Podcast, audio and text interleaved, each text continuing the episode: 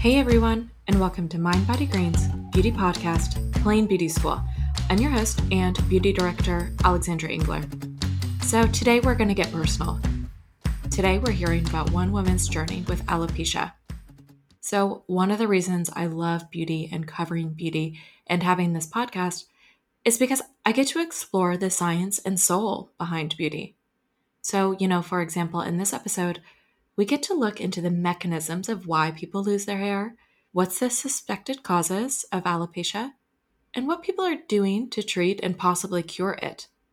But most importantly, we also get to explore what it's like to live with it and understand the emotions that come with hair loss, rediscovering your identity, and finding the why behind it all. Not the scientific why, but the purposeful why. And my guest today, McKenna Reitz, is a teacher, advocate, TEDx speaker, and has alopecia universalis. She'll explain more in this episode, and she does it so well, so I want to allow her to do it herself. So, McKenna, welcome. Thank you so much for having me today. I'm so excited to have this conversation. You know, I I know that this is a condition that I actually know a few women who who have it, and I know hair loss in general is something that a lot of women are concerned about. So, you know, this is something that I think a lot of women and a lot of men can appreciate having this conversation. So, I am so excited to get into this. I'm so excited to hear your story. But, you know, first and foremost, I would just love our audience to learn a little bit more about you. Tell us about yourself. I my name's McKenna Reitz. I am from Toledo, Ohio. I am 39 years old, married to a man who truly I have learned over my hair loss journey loves me unconditionally. We have two beautiful girls who are 9 and 6.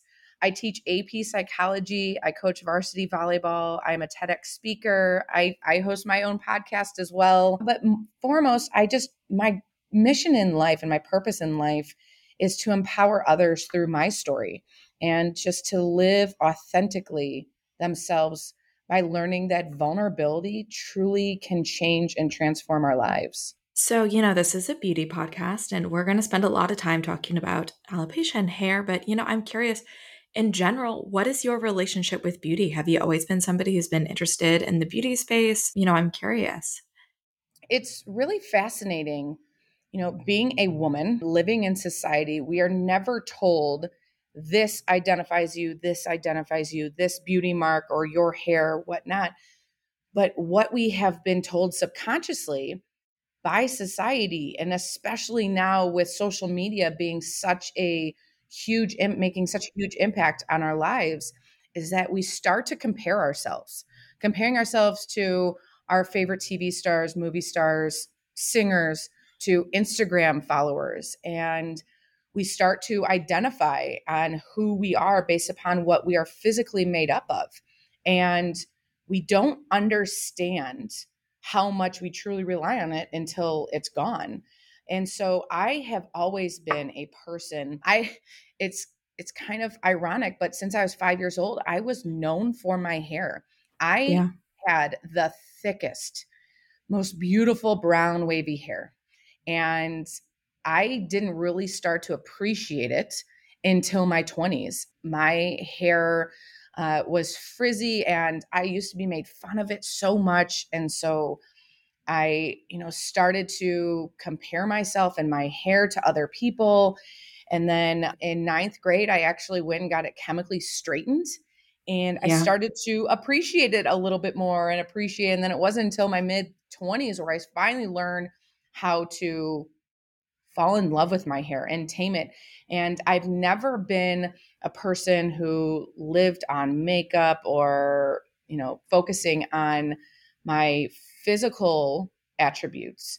Um, always comparing myself of wanting to be as pretty or as outgoing or as fit as other people as we do unfortunately subconsciously compare ourselves but through this journey i've learned what truly identifies ourselves and you know it's it's cliche to say but it true it, it's what's within that makes yeah. our beauty and that vulnerability so you know Just a really quick follow up question to that, because I, I so agree with you that we're not always told directly that these are the things that you should look like or these are the standards you should hold yourself up to. And it's it's much more of a subconscious thing that we see in television and and now social media. And because you're a teacher, you know, I'm curious about this younger generation that has grown up and all they know is social media and it's you know been a part of their lives for so long do you do you see that it's affecting them more it's really interesting you know growing up we weren't we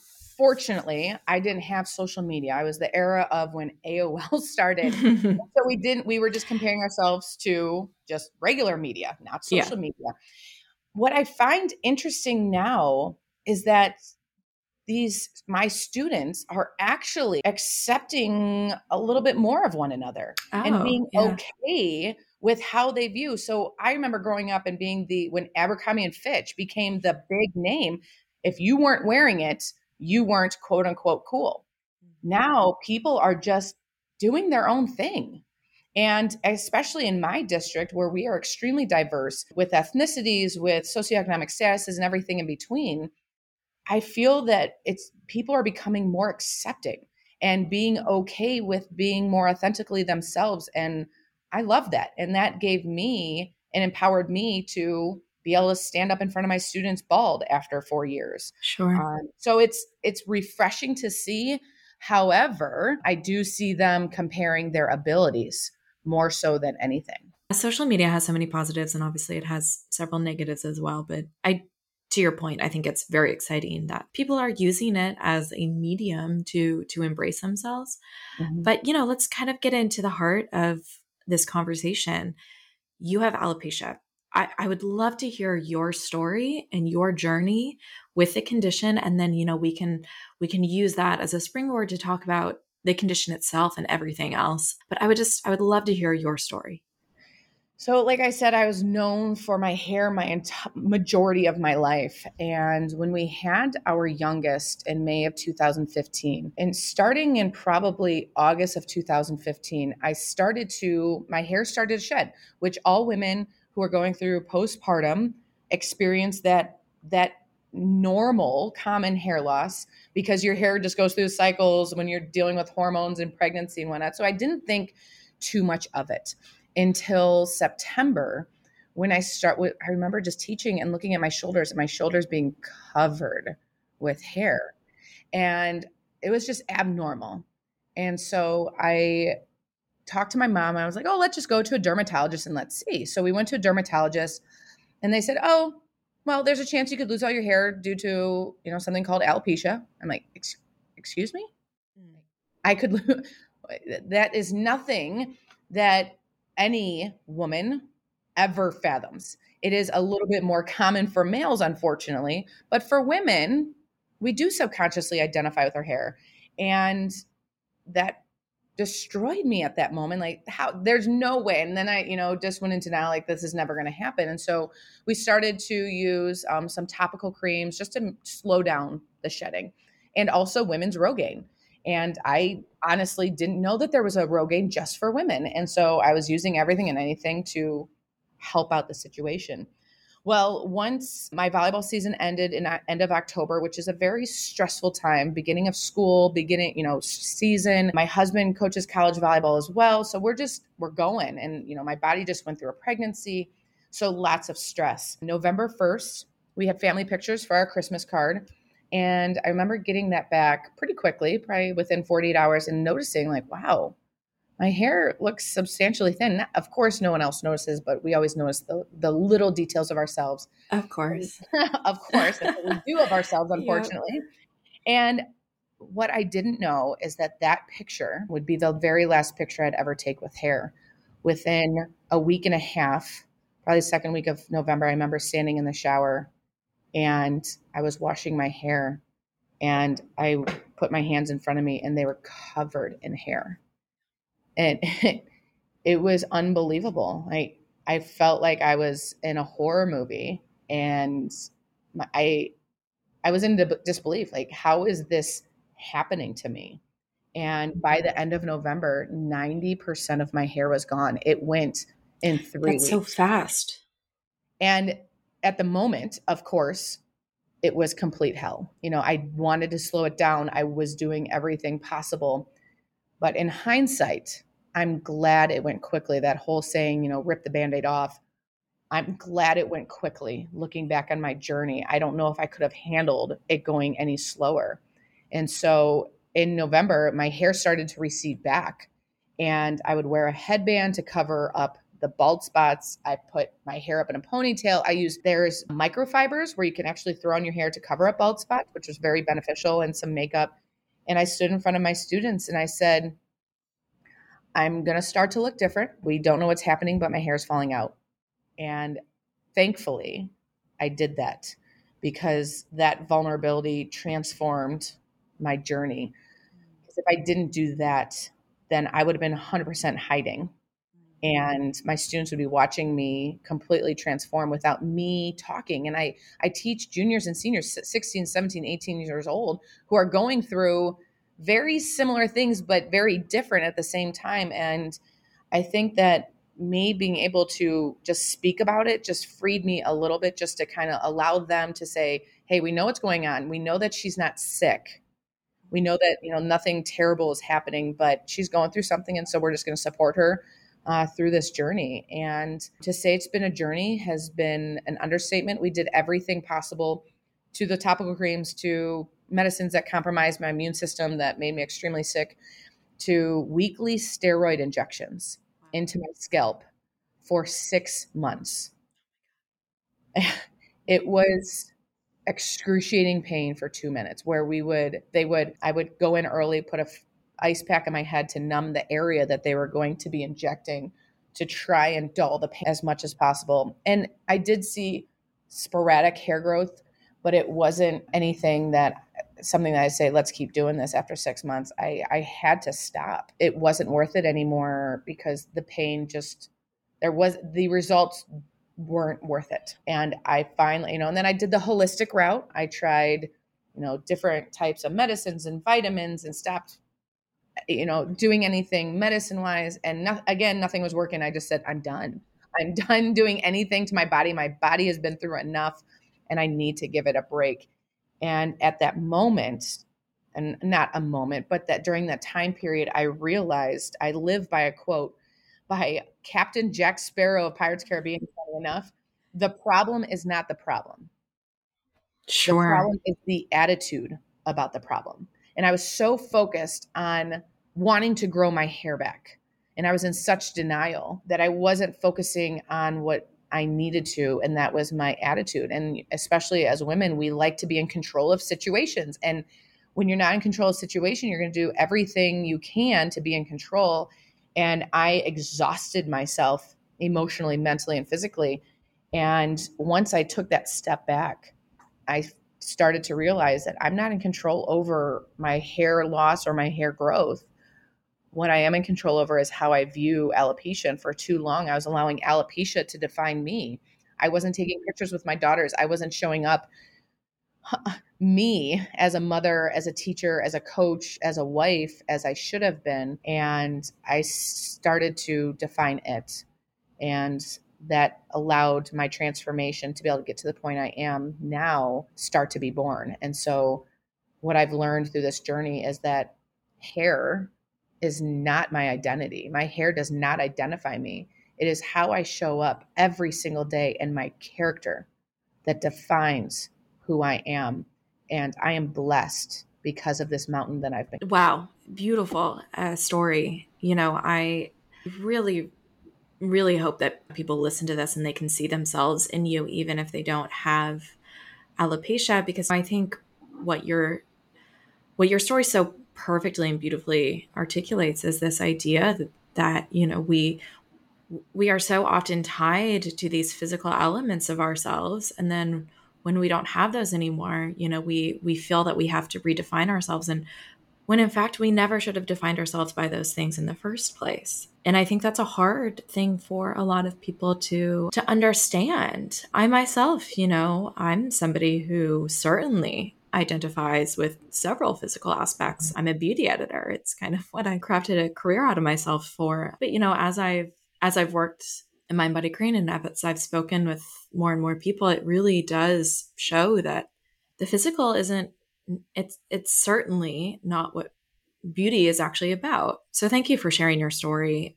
I, want to help people understand alopecia as a condition a little bit further, just because I know that it is a complicated condition and not necessarily well understood one. Um, so first off, you know, what are the basics that we know about it? Is it an autoimmune disease? You know, what is it classified as?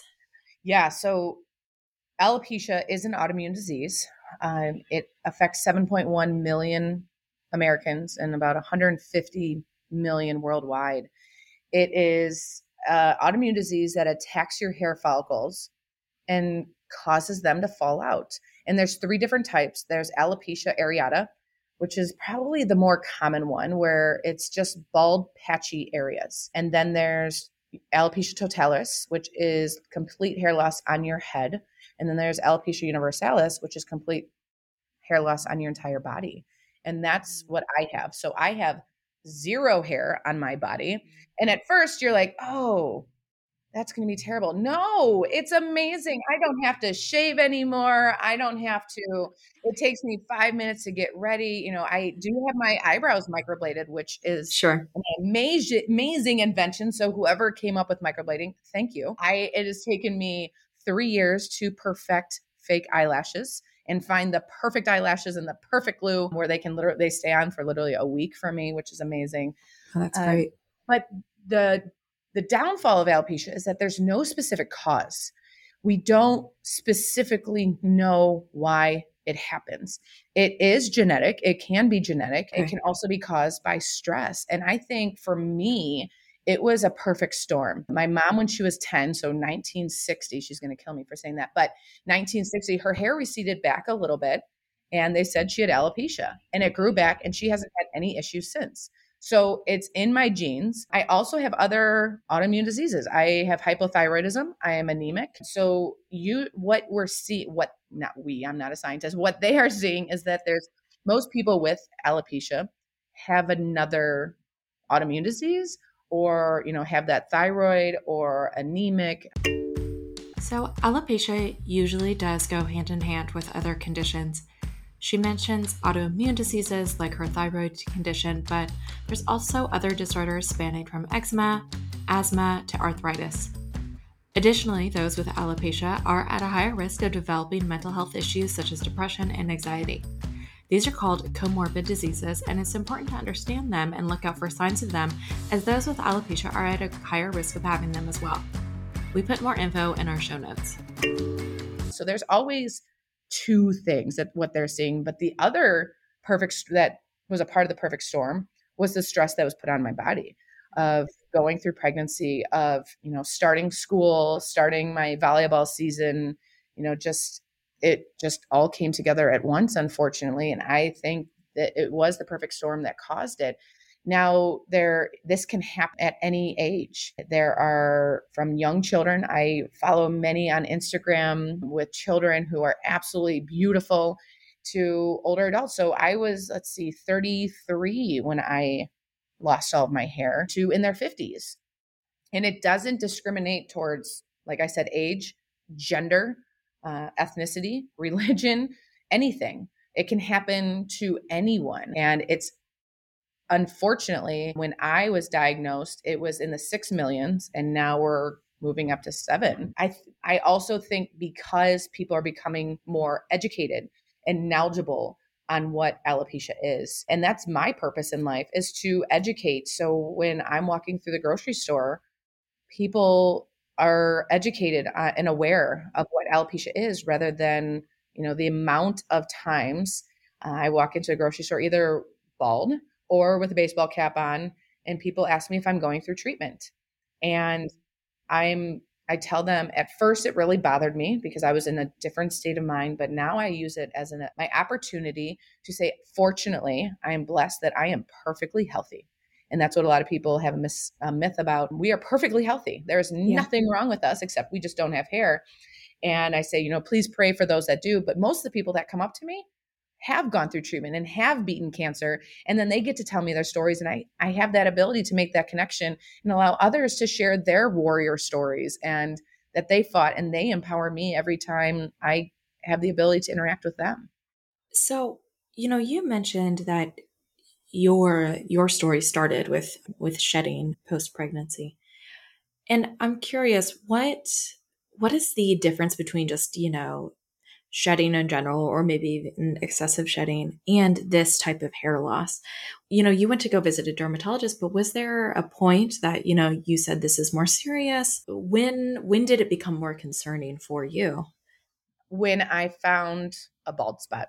Yeah um, so like it was probably about a quarter size bald spot and they did inject it and some hair started to grow back okay. unfortunately the rest of it continued to fall out. And that was the difficult thing. And so for those that are concerned, it's usually we all I 50% of all women according to Cleveland Clinic are going to experience some sort of hair loss throughout their life, you know, whether it's age or trauma or pulling their hair back too tight, which I always yeah. did, and everything in between, we're going to experience hair loss. Let's take a moment to talk about shedding. According to the AAD, we shed about 50 to 100 hairs on average every day.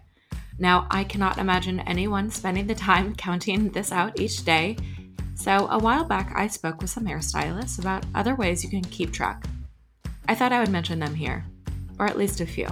The first is you just want to pay attention to your hair and your scalp in general.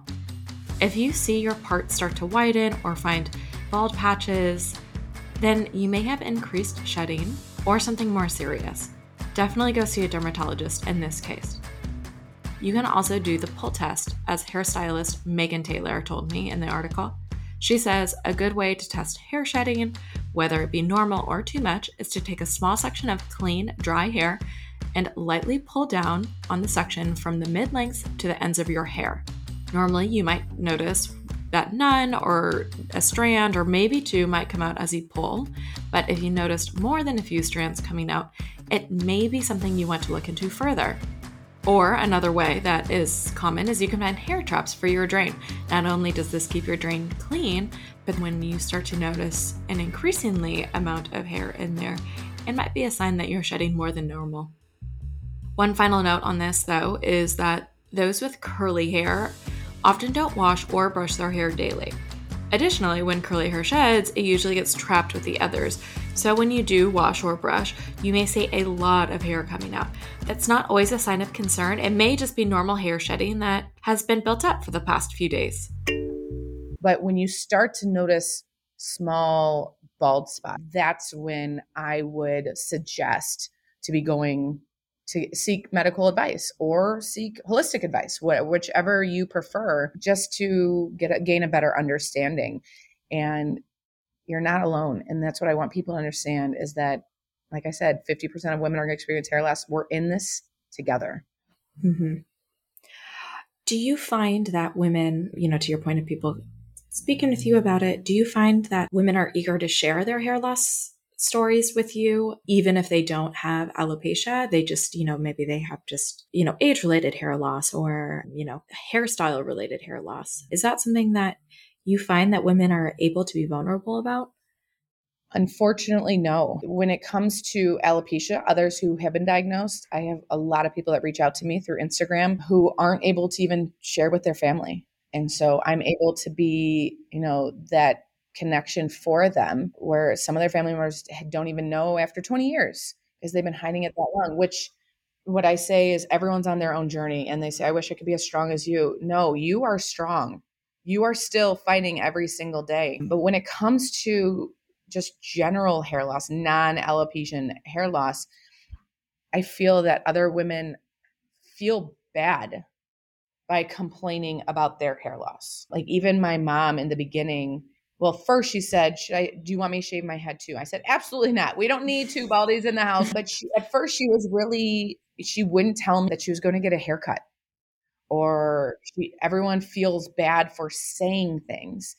And it's amazing when you lose something, whether it's anything in your life, you become more consciously aware of the impact it had in your life. And so I remember just sitting in my classroom and girls talking about what a bad hair day they're having sure. and talking about the hair. And you know, when I started to get to a brighter point in my journey, I would look at them and I would say, You think you're having a bad hair day? Mm-hmm. And they would look at me like, oh, I'm like, guys, if you can't laugh about situations, if you can't make light of situations, things that are out of my control, then life is going to be miserable. And so that is why I make it a point to always talk about the elephant in the room. I, you know, why I'm able to now walk the the hallways after it took five years for me to finally go out bald without a wig, without a hat on, um, just being me because I want people to be able to see me, see that women can be bald and that women can mm-hmm. still fight every single day, but also that we all have a story. And that's why I want people to be able to talk freely, talk freely, and don't be afraid to talk to people about what you're going through because what I have learned from my journey of hair loss is that everyone has a story, everyone's battling something. Mine's just visible. Everyone gets to see my battle and how I show up every single day of fighting is what's going to hopefully make other people stronger because you can just walk through life with a smile on your face but hiding so much but i hope that me showing up and fighting empowers you to walk a little taller and to be able to talk about it if you're experiencing just normal hair loss, let's talk about it. It's okay. I've been there, I've done that. And don't be afraid to talk. And that's where that vulnerability gives release to both people on either end of the conversation. A stat that I always reference is that, you know, hair loss is one of the most, you know, Googled beauty problems. Uh, certainly, we know that a lot of people search it on our site. And I think it comes down to this fact that people don't want to talk about it and so they go online to learn about it mm-hmm. and they go mm-hmm. online where they you know they can do it in secret and it really does a little bit break my heart because you know to your point clearly this is a human experience and like it, something that we that ideally we can all connect on but people just have a really really hard time talking about it and we've talked about this a little bit in this conversation in regards to your story but i think that it, it's all tied back to the fact that we associate hair with identity and even we a little bit associate hair with womanhood. Mm-hmm. and i just want to dive into a little bit more on this because i do think it's something that is kind of the crux of why people struggle with talking about hair loss. You obviously have reframed this in a beautiful way. And i want to talk about how how that was for you and how you were able to to do that. You shared it a little bit in your story, but you know, I, would love to learn just a little bit more about that facet of your journey when you said, you know, this doesn't define me. Were there moments? Was there an instant? Was it just something that took time? I'm just curious because I'm, I'm sure a lot of women would love your advice on how to get to that point. It, it's funny because so many people ask me, was there one specific moment that allowed you just to kind of flip?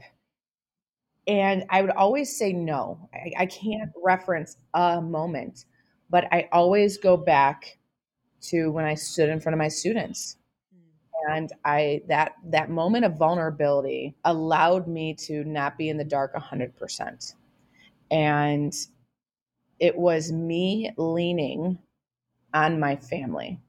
I remember it was probably the the end of the end of like the last clump falling out of my head and I my parents thankfully live a mile away and I I remember getting out of the shower and I got dressed quickly and I just rushed out the door and I went to my parents and I walked in and this was the first time that they had really seen anything cuz I wouldn't let anyone see me. I would always have my head covered, almost kind of like with a survivor buff. I wouldn't wear a scarf because then that would associate me of having cancer and I, I didn't want people to think that I was dying. And not saying that people with cancer are dying, but I'm just saying that I just wanted a different association. And I walked in and my mom was standing there and I I lost it. I completely lost it and my dad who is six six but with the kindness soul walks in and sees me and had to walk right back out because it was the first time he had seen me mm-hmm. and having that relationship being able to lean on others regardless if you have close family um, or close friends or you don't find someone we as human beings, regardless if you're going through hair loss or any challenge, because we're all facing challenges every single day, whether they're mountain or molehills, they're a mountain to you at that moment. And we need to talk about just what we were talking about before. We have to be able to open up with someone. And even if it's someone through Instagram, through social media, we have to be able to lean on others. And mm, my mom used to ask me, How do you get up every single day? I said, There's no other choice. Yeah. I have two daughters that are watching my every move, a family to take care of, and students that relied on me. I never took a day off. I still got up and I showed up. And even in our toughest hours, when I say I hit rock bottom, I hit rock bottom. Mm-hmm. But I knew that I had to keep going. And that you have to find that why and that why continued to grow and strengthen for me. I used to rush past the mirrors. I would go to bed with a hat on until the lights were off and then take the hat off because i was still ashamed of how i looked. I didn't want my husband because i you know we say in our vows through thick and thin through you know sickness and health and my husband said to me mckenna it's just hair. And he at that moment I I believe I truly believed he didn't understand that we are are our hair. we as women we identify with our hair and that's who we are. But it wasn't really until probably 6 months ago that I stepped back and thought, wow, it really was just hair for him. He sees me beyond my physical attributes. He sees me for me but it's taken me that time. I also discovered. I just got goosebumps, by the way. I, that's really sweet. I hope we can all find people in our lives that um, make us feel that way. and we have to be able to allow ourselves to feel that way. Mm-hmm. We have when when our significant other or someone else tells us something like that, we have to believe them. Mm. Yeah. Instead of yeah. husband, wow. you know, our significant other saying, "Oh, you look great." Oh, do I? Do I? Why? Why? Why do we second why do we question it? Mm-hmm. And again, I think it's in our genetics as women. We do. It's we always question ourselves. We question our ability. Even if we got 100% on something, we still say, Was it okay? Did I do good? Instead of just knowing, just believe in ourselves. And it takes time for us to get there. And that's what I want people to understand on any journey that they're on. It takes time. Some people, it takes weeks, months, years, 20 years but we're all on this journey together. And what I, you know, I continued to Google and I discovered the National Alopecia Areata Foundation and realized that they did team ups in September because September is Alopecia Awareness Month and they do team ups with Major League Baseball teams. And I am a huge Indians fan. My dad grew up in Cleveland. We're huge Cleveland Indians fans. Excuse me, it's almost Cleveland Guardians fans. But I contacted them And that moment gave me a purpose. I didn't feel like I was living with a purpose. And realizing, oh, I could team up with them with the Cleveland Indians and at the same time I could be bringing awareness. Mm-hmm. And that's where I started to learn why I was given this this challenge in my life. And little by little I started doing more awareness events whether it's at volleyball matches or now I've just put on a big golf outing and everything in between, the m- more I can bring awareness, the stronger I feel. And now I can finally walk past a mirror and stop and look in the mirror and say, I am enough. Mm-hmm. I am worth it. And that is the most difficult thing for us to be able to do and sometimes you have to repeat it and repeat it and repeat it until you finally believe it. Not, I'm going to be enough. I am. I am enough. Whatever struggle we are experiencing, we are strong enough because you are still standing here today and fighting. That means you're stronger than you ever imagined. Clearly, you know, you you found yourself in a place where you have this really beautiful outlook on it. But I like any human, I can imagine there are days where it doesn't always feel, you know, maybe you have bad days, whether it's alopecia related or just bad days mm-hmm. in general. But I'm curious, how do you how do you pull yourself out of the spiral? You know, how do you pull yourself out of the spiral now? Or like, how would you pull yourself out of a spiral when it was happening, those dark, dark moments where you really did feel bad about it? Are there ways that you can kind of collect yourself and ground yourself in those moments? Remember your why. Fortunately, I have my daughters. And that was my reason because alopecia is genetic. Mm. What if it happens to them? Sure. I want them to know mm-hmm. if it mm-hmm. happens to them, they watched their mom go through the same thing and came out stronger than she ever was. And if she can get through it, so can I. That was my why. And people still ask me, Do you still have bad days about your hair loss? No, because this is me, but it's taken me through hell and back through the darkest hours to get here.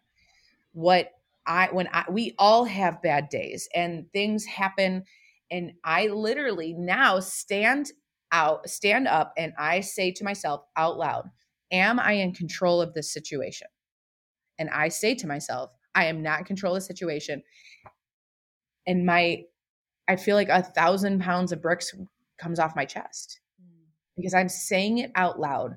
I have that affirmation that I'm not in control of whatever someone else said or someone else did. I what I do have control over is how I react to it and my mindset. But that mindset is going to take time. It's going to take patience. Patience is has never been a part of my vocabulary, but I've had to learn because my daughters and my student athletes, my volleyball players, my students are that important to me. And they, without knowing, have empowered me to show up authentically me every single day. And so, for those who are struggling or having that bad day, get up and go all in. Whatever your all in is. If going all in is getting out of bed, then be the best at it. Or if it's running a marathon or everything in between, whatever you're doing in that moment, give everything that you possibly can. And that's going to allow you to distract from whatever else is going on. And we yeah. need that distraction in our life. Yeah. I love that advice about doing it for your daughters and giving them a strong role model to look at. I i think we so often forget that the way we talk about ourselves other people hear that and they see that and it only encourages other people to think critically and badly about the way that they feel or look. And you know, I don't I don't have kids, but I do have a lot of girlfriends who I love and it's actually something that I've been um, really trying to be cognizant of that I don't talk poorly about myself because especially when I'm with other people and especially when I'm with, you know, people who might like my little cousin or whoever it is in my life because I don't I don't want to set the precedent that we should pick ourselves apart and yeah, I just I think that's really good advice and I think it's something that I'm working on now and I just I really like that because I think it's something that we could all do regardless of if we have kids or if, you know, we have a condition. It's just it's something that we could all be mindful of because people do hear it when you say bad things about yourself and they internalize it even if we don't realize it because we think it's all about, you know, oh, I'm only saying it about me, so it's not affecting other people, but it does. I love that you talked about like when we can change our thoughts about ourselves what is you know i'm going to go in my psychology world but what's happening is when we create when we say something negative about ourselves we're creating a neuronal connection and the more we think about that negative thing we're strengthening that neuronal connection. And then another one's going to create another one's going to create.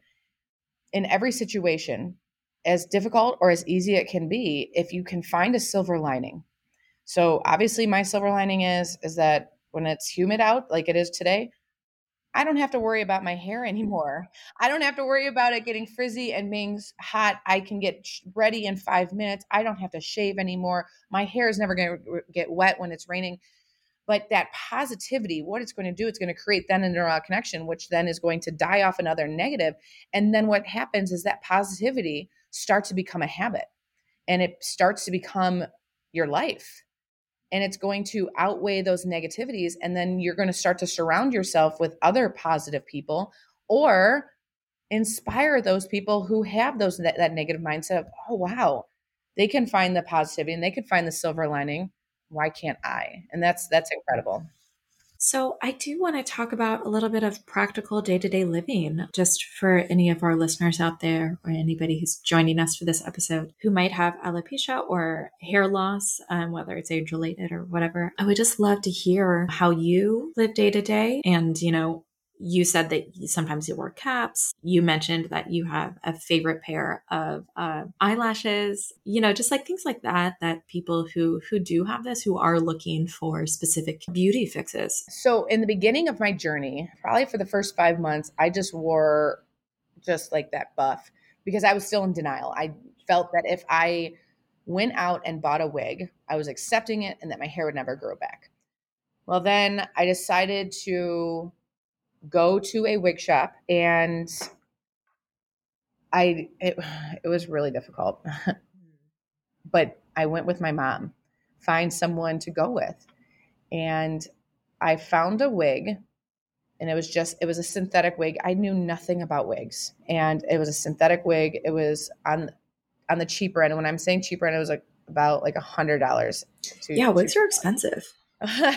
very expensive and yeah. I'll, I'll get into the more expensive ones that i had but i found a wig where i could put it up into a ponytail and then i'd put a headband covering the hairline.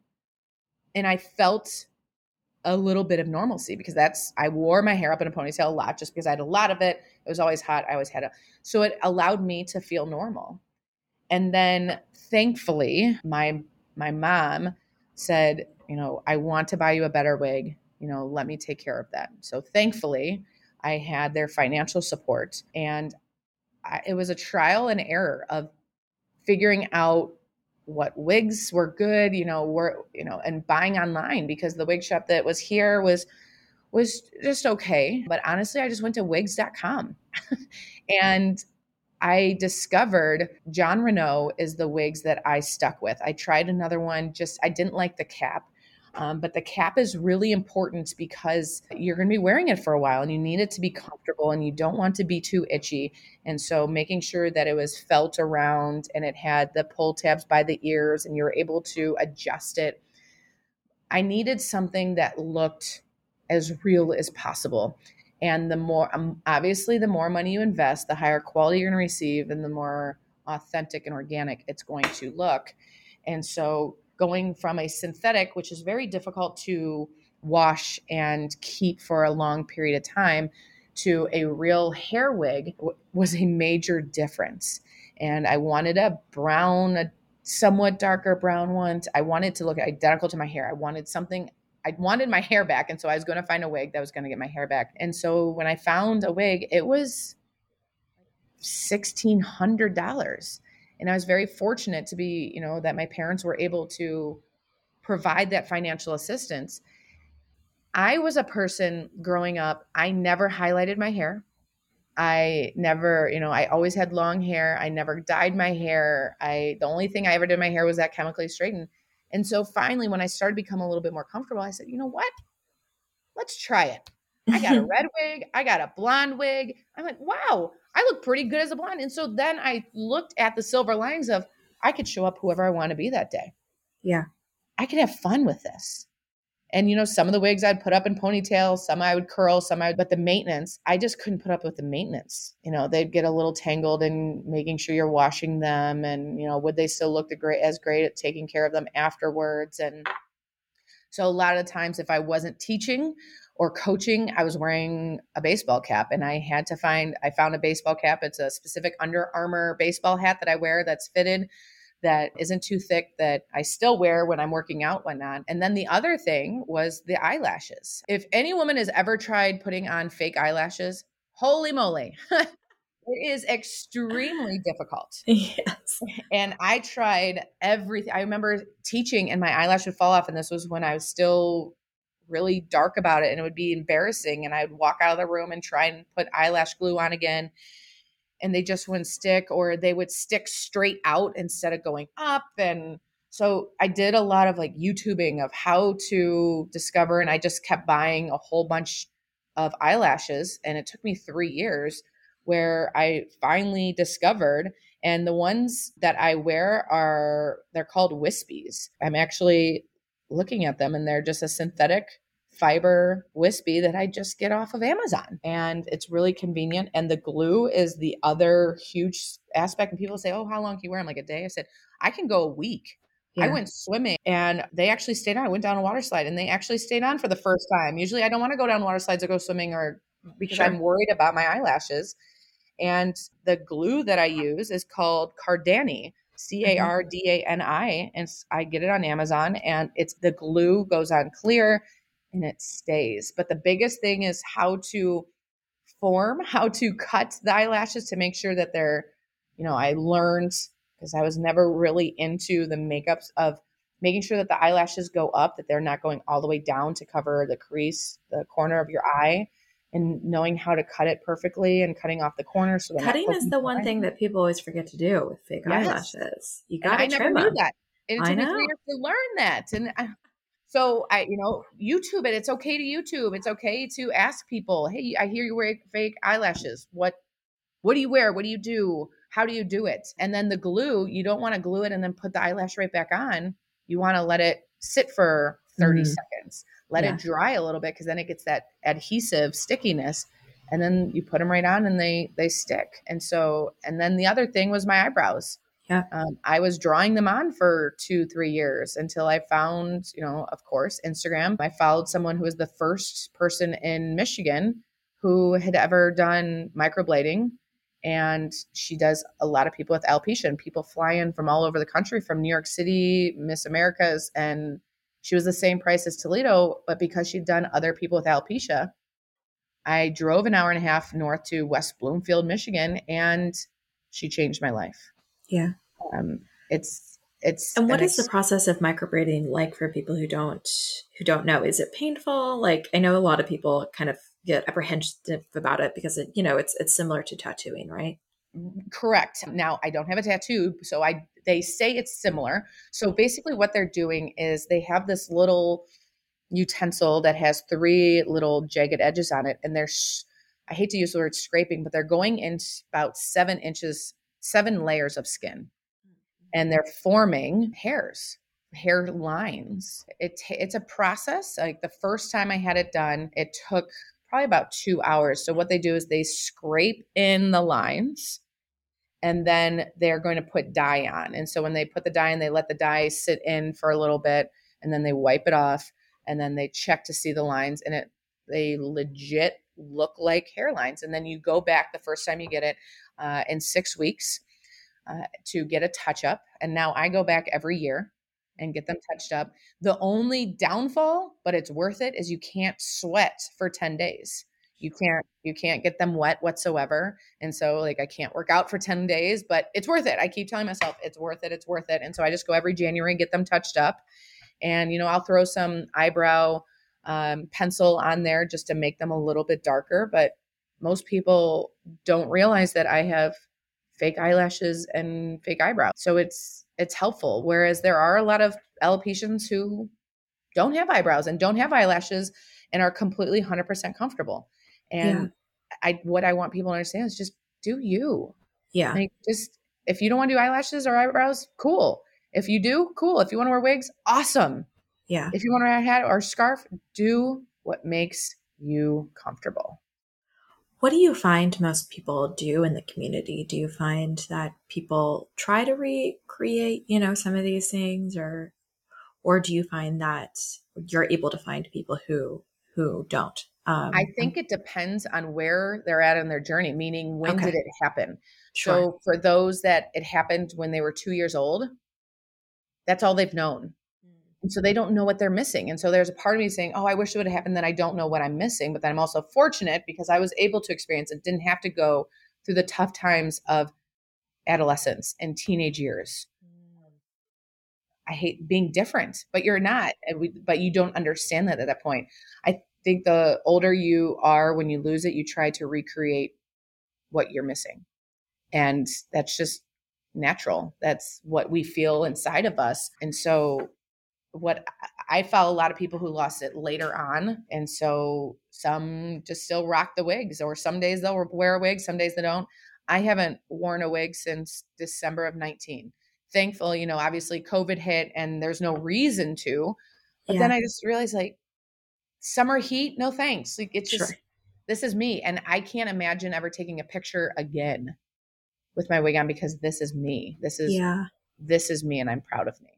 I'm curious, are there any, you know, treatments on the horizon? You mentioned a few things that you tried to varying success. I hear of clinicals from time to time, but I don't stay up on it. So, you know, I'm not I'm not sure where the science stands on it. Do you do you stay up on it? Do you know where where it's kind of at? There are many many drugs in clinical trials that are in like the phase three. Our the goal of the National Alopecia Areata Foundation is to have something FDA approved with within the next few years. In the beginning of my journey, I was my mom, my mom's a scientist background and so she's all about finding the clinical trials and I was going to get into a clinical trial through New York City. The only problem was for me, I would have to fly out every other week on my expense during the week. I would have to miss work. And then I said to myself, what if I get the placebo? Yeah. And it could work though. Like you could have the placebo. You don't know if you do, and it could work. Who knows? But what happens then when you stop taking it? Do you have to take it for the rest of your life? And to me, it no longer is a necessity for me. If something does come out that guarantees your hair growth for for the rest of your life and you don't have to be taking medicine, I don't know if I would do it. Really? Yeah, which is crazy that I can't. Five years ago, or three years ago, I could never imagine saying it but this is me. And I'm, yeah. I love who I have become because of this. So yes, there are many clinical trials out there. There's a lot of medicines. There, I did go on a medicine uh, called Xeljanz, which is huge on TV commercials. It's used for, uh, a lot of it's used for rheumatoid arthritis, and it's seen to grow back hair. But the problem is, is that once you stop taking it, sure, it falls out. Yeah. And so I, I, for me, I can't go through it again. Yeah. I can't go through the hair loss again because I'm happy with who I am and I don't want to fall back into my previous mind my mindset. Will I? I don't know. But I don't I don't need to find out.